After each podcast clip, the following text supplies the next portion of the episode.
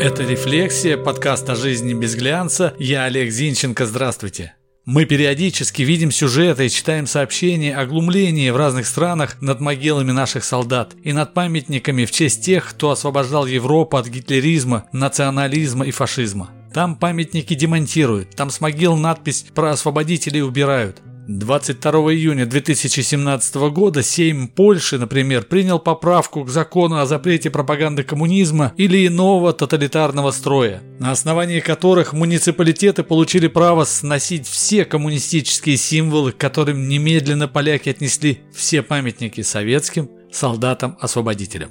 Но не только Польша забыла тех, кто ценой своих жизней вернул полякам свободу и государственность. К слову, при освобождении Польши погибло 477 тысяч советских воинов. А еще поляки получили выход к Балтийскому морю, которого у них никогда не было. Но не надо думать, что только поляки ведут себя по-скотски. Европа кишит иудами, которые за 30 серебряников готовы предать кого угодно. Итак, кто кроме Польши предает Россию, уничтожая памятники советским солдатам и оскорбляя их могилы?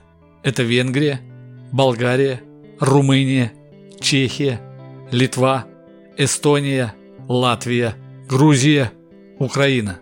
В этом списке Грузия скорее недоразумение, мелкая отрыжка Саакашвили и его приспешников.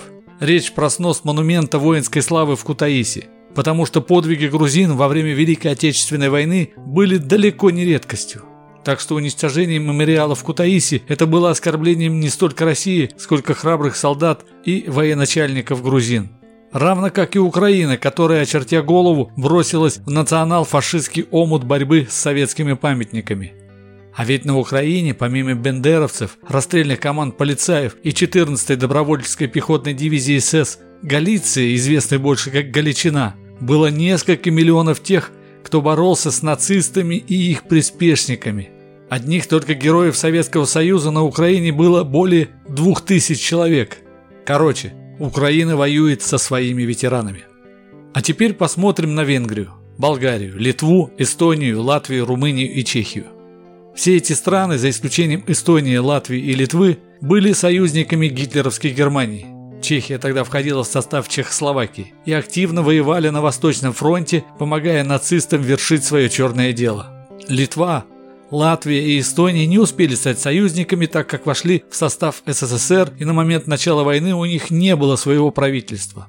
Но эстонские, литовские, латышские карательные добровольческие подразделения СС активно проявили себя во Второй мировой войне, запятнав уничтожением не только евреев, но и других мирных жителей. В отличие от Германии, все эти ребята так и не покаялись в своих зверствах. Наоборот, они бережно лелеют содеянное на месте преступления под названием «Восточная Европа». Это так, прелюдия для понимания, что все эти ребята замазаны кровью невинных жертв, и коль победить тогда Красную Армию им не удалось, то они решили сейчас воевать с могилами и памятью героев. Все в духе карателей. А что предпринимаем в ответ мы? Ну вот Чехию вместе с США внесли в список недружественных к России стран. Красиво, конечно, но это из разряда дипломатических угроз. Мы злимся, а им что слону дробина. Плюют они на наши угрозы. Сознательные граждане России, например, не покупают товары из стран-агрессоров. Я, в отличие от дипломатов, называю их так. Но многие даже не смотрят на то, где товар произведен. Что мы в итоге имеем? Сейчас немного помучаю вас цифрами.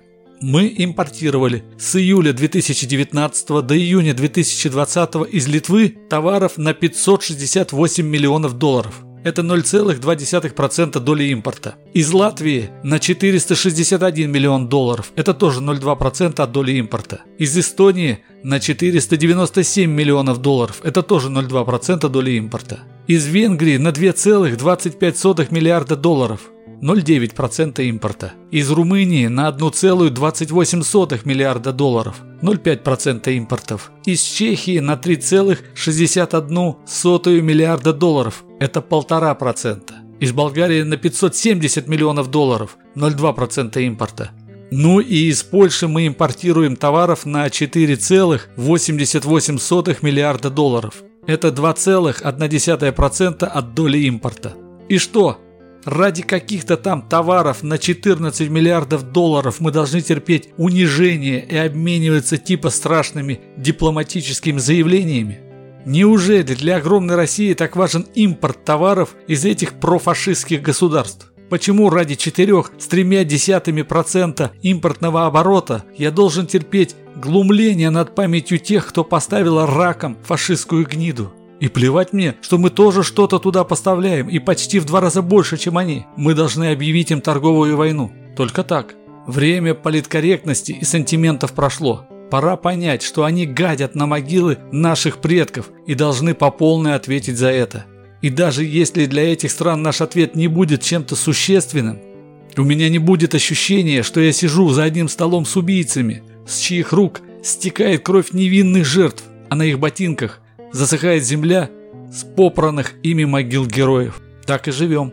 Это была «Рефлексия», подкаст о жизни без глянца. Я Олег Зинченко. Заходите в сообщество «Рефлексия» ВКонтакте, ставьте лайк, подписывайтесь. До встречи.